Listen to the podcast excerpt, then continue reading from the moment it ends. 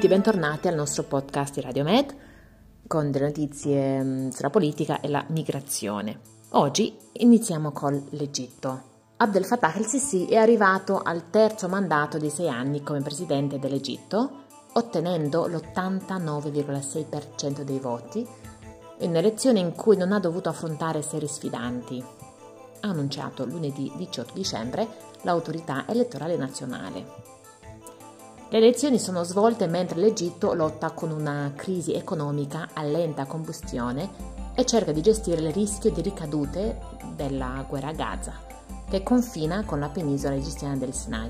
Alcuni elettori hanno affermato che lo scoppio del conflitto a Gaza li ha incoraggiati a votare per Sisi, che da tempo si presenta come un baluardo di stabilità in una regione instabile un argomento che si è rivelato efficace anche con gli alleati del Golfo e dell'Occidente, che hanno fornito sostegno finanziario al suo governo. Il voto in Egitto si è svolto nell'arco di tre giorni, dal 10 al 12 dicembre, con lo Stato e i media nazionali strettamente controllati che spingono fortemente per aumentare l'affluenza alle urne, che secondo l'autorità nazionale ha raggiunto il 66,8% superiore al 41% registrato alle ultime elezioni presidenziali del 2018. L'elezione prevedeva altri tre candidati, nessuno dei quali di alto profilo. Il potenziale sfidante più importante ha interrotto la sua corsa in ottobre, affermando che funzionari e delinquenti avevano preso di mira i suoi sostenitori accuse respinte dall'autorità elettorale nazionale. L'organo mediatico statale egiziano ha affermato che il voto è stato un passo verso il pluralismo politico e le autorità hanno negato violazioni delle regole elettorali.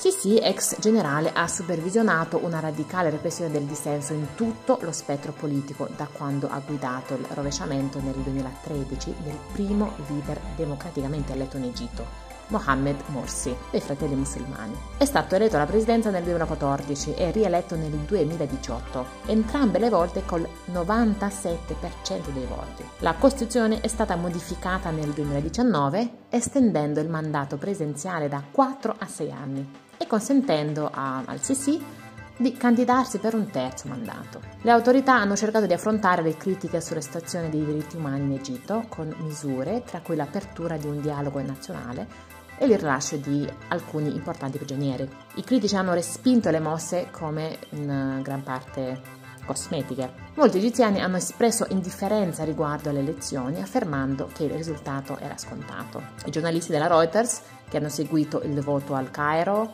Gizeh, Suez e nella penisola del Sinai, hanno visto persone trasportate in autobus in alcuni seggi elettorali e indugiare fuori di essi sventolando bandiere o striscioni nazionali mentre suonava musica patriottica. Gli altri seggi elettorali sono apparsi tranquilli. Un altro giornalista ha visto sacchi di farina, riso e altri beni di prima necessità distribuiti alle persone che hanno votato a Ghisè e alcuni hanno affermato che gli elettori sono stati spinti dai loro datori di lavoro a partecipare o che sono stati offerti incentivi finanziari a coloro che hanno votato. L'organismo statale dei media ha affermato che qualsiasi fornitura di denaro o beni in cambio di voti è un reato penale punibile con multe o carcere. Grecia. Sei mesi dopo il naufragio di Pilos accaduto il 14 giugno, due importanti gruppi internazionali per i diritti umani hanno accusato Atene di non aver indagato adeguatamente sulle circostanze relative all'affondamento della barca di migranti che ha ucciso centinaia di persone. Amnesty International e Human Rights Watch hanno pubblicato giovedì 14 dicembre un rapporto congiunto incriminante in cui si afferma che sono stati compiuti pochi progressi significativi nelle indagini per stabilire se le autorità greche abbiano gestito male l'operazione di salvataggio, come hanno affermato alcuni sopravvissuti. Si ritiene che fino a 750 persone fossero stipate sull'Adriana, un peschereccio arrugginito che affondò il 14 giugno a sud-ovest della terraferma greca vicino alla città di Pilos, mentre tentava di viaggiare dalla Libia all'Italia. Solo 104 persone sono state salvate dallo sfortunato peschereccio, migranti provenienti principalmente dalla Siria, dal Pakistan e dall'Egitto, mentre altri 82 corpi sono stati recuperati fino ad oggi. Il naufragio di Pilos sembra essere un altro tragico esempio di abdicazione delle autorità greche alla responsabilità di salvare vite umane in mare, ha affermato Judith Sunderland, direttrice associata per l'Europa e l'Asia centrale di Human Rights Watch. Amnesty International e Human Rights Watch hanno intervistato 21 sopravvissuti, 5 parenti di 5 persone ancora scomparse e rappresentanti della Guardia Costiera ellenica, della Polizia greca, di organizzazioni non governative delle Nazioni Unite e di agenzie e organizzazioni internazionali. Hanno scoperto che nelle 15 ore trascorse tra la ricezione del primo allarme che informava che l'Adriana si trovava nella loro zona di ricerca e salvataggio e quando si è capovolta, le autorità greche non sono riuscite a mobilitare le risorse adeguate per il salvataggio. Le autorità erano chiaramente a conoscenza degli indicatori di pericolo, come il sovraffollamento e la mancanza di cibo e acqua a bordo dell'Adriana, e, secondo i sopravvissuti, erano a conoscenza di cadaveri a bordo e di richieste di salvataggio. Le testimonianze dei sopravvissuti mettono in discussione anche l'affermazione delle autorità, secondo cui le persone a bordo dell'Adriana non volevano essere soccorse, il che in ogni caso non avrebbe sollevato la Guardia Costiera ellenica dall'obbligo di adottare tutte le misure necessarie per garantire la sicurezza in mare. I sopravvissuti hanno costantemente affermato di aver chiesto ripetutamente soccorso anche alla stessa Guardia Costiera. I sopravvissuti hanno detto che una motovedetta della guardia costiera ha attaccato una corda all'Adriana e ha tirato, provocando il ribaltamento della barca. Hanno inoltre affermato che dopo il ribaltamento della barca, la nave della guardia costiera è stata lenta nell'attivare le operazioni di salvataggio, non è riuscita a massimizzare il numero di persone soccorse e ha intrapreso manovre pericolose. Nessuna reazione immediata da parte delle autorità greche. A quasi dieci anni dal mortale naufragio di Pharmaconisi, la risposta delle autorità greche alla tragedia di Pylos è una prova cruciale della loro volontà di indagare sulle violazioni dei diritti umani contro le persone razzializzate al confine del paese, ha affermato Adriana Tidona, ricercatrice sull'immigrazione di Amnesty International. Ha aggiunto la Grecia deve garantire che i sopravvissuti e le famiglie delle centinaia di persone che hanno perso la vita possano partecipare in modo sicuro ed efficace ai procedimenti nella massima misura possibile e garantire che le indagini siano svolte in modo tempestivo, garantendo la completezza e l'integrità delle prove ammesse. Le accuse dei sopravvissuti hanno dato luogo ad un'indagine indipendente il mese scorso da parte del difensore civico dello Stato greco. Ha affermato che la Guardia Costiera non ha condotto la propria indagine disciplinare sulla risposta dell'agenzia il 14 giugno. A settembre 40 sopravvissuti hanno avviato un'azione legale contro le autorità greche. Resta da vedere se le autorità greche risponderanno al rapporto di giovedì non c'è stata alcuna reazione immediata, ma i funzionari governativi hanno sempre affermato che le critiche alla Guardia Costiera sono ingiuste e sostengono che la colpa dovrebbe ricadere direttamente sui trafficanti che caricano i migranti su navi non idonee alla navigazione. Unione Europea 14 Stati membri dell'Unione Europea si sono impegnati a reinsediare quasi 61.000 rifugiati nei prossimi due anni, ha dichiarato giovedì 14 dicembre la commissaria europea per gli affari interni Ilvia Johansson a margine del Global Refugee Forum di Ginevra. Non ha detto quali 14 dei 27 Stati membri dell'UE abbiano assunto gli impegni. L'UE ospita 7 milioni di rifugiati, cioè il 20% della popolazione mondiale di rifugiati. La Germania ospita il terzo maggior numero di rifugiati al mondo, ha aggiunto.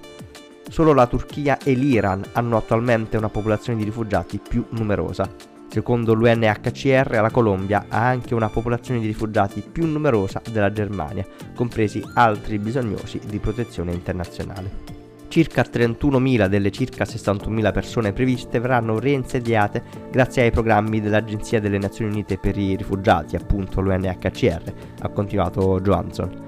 Dei circa 17 paesi dell'UE che hanno assunto impegni di reinsediamento per il 2023, Germania, Francia e Spagna sono i più generosi, ha riferito Reuters citando un documento dell'UE. Secondo Johansson, il numero di luoghi di reinsediamento nell'UE è leggermente superiore rispetto agli anni precedenti. L'anno scorso, secondo la Commissione europea, circa 17.300 persone bisognose di protezione internazionale sono state reinsediate da paesi extra UE il 6% in meno rispetto al 2021, ma il 97% in più rispetto al 2020. I siriani rappresentavano il 63% dei reinsediati. Dal 2015 175.000 persone sono state reinsediate nell'UE o hanno ricevuto protezione attraverso programmi di ammissione umanitaria, ha affermato Johansson. Il capo dell'UNHCR Filippo Grandi ha dichiarato a Reuters prima del forum che molti politici occidentali stanno diventando meno accoglienti di fronte al gran numero di arrivi di rifugiati e li ha esortati a fare di più. Citando la pressione sui loro sistemi di asilo, alcuni paesi ricchi, tra cui la Svizzera, un paese extra UE, hanno temporaneamente sospeso tali ammissioni. I programmi di reinsediamento dell'UNHCR consentono alle persone che hanno ufficialmente cercato protezione in un paese di trasferirsi in un altro paese che ha accettato di accoglierle. Nel paese ospitante ricevono protezione internazionale e infine residenza permanente. Un maggiore reinsediamento viene spesso citato come uno dei modi principali per creare più percorsi legali verso l'Europa. Con oltre 47.000 rifugiati reinsediati nel 2022, il Canada ha accolto più persone in cerca di protezione di qualsiasi altro paese per il quarto anno consecutivo. Nel suo discorso Johansson ha affermato che l'Unione Europea ha anche dato protezione a più di 4 milioni di rifugiati ucraini fuggiti dall'invasione russa nel febbraio 2022 più di un milione di loro risiede attualmente solo in Germania, seguita da vicino dalla Polonia con poco meno di un milione. Più di 600.000 bambini ucraini frequentano attualmente le scuole in tutto il blocco, ha aggiunto Johansson. Tuttavia, in Germania e soprattutto in Polonia migliaia di persone non sono ancora iscritte a scuola. Johansson ha inoltre respinto le critiche secondo cui l'UE sta favorendo maggiormente gli ucraini rispetto a quelli di altri paesi non stiamo riducendo il reinsediamento, anzi stiamo intensificando un po' il reinsediamento.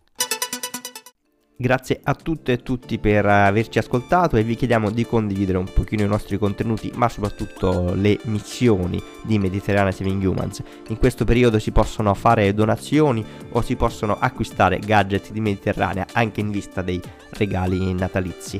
Vi ricordiamo che ci trovate sulle maggiori piattaforme cercando Radio Med o GR di Radio Med e siamo ritrasmessi da Neu Radio, nuova emittente urbana, da Uniradio Cesena e da Radio Colliner.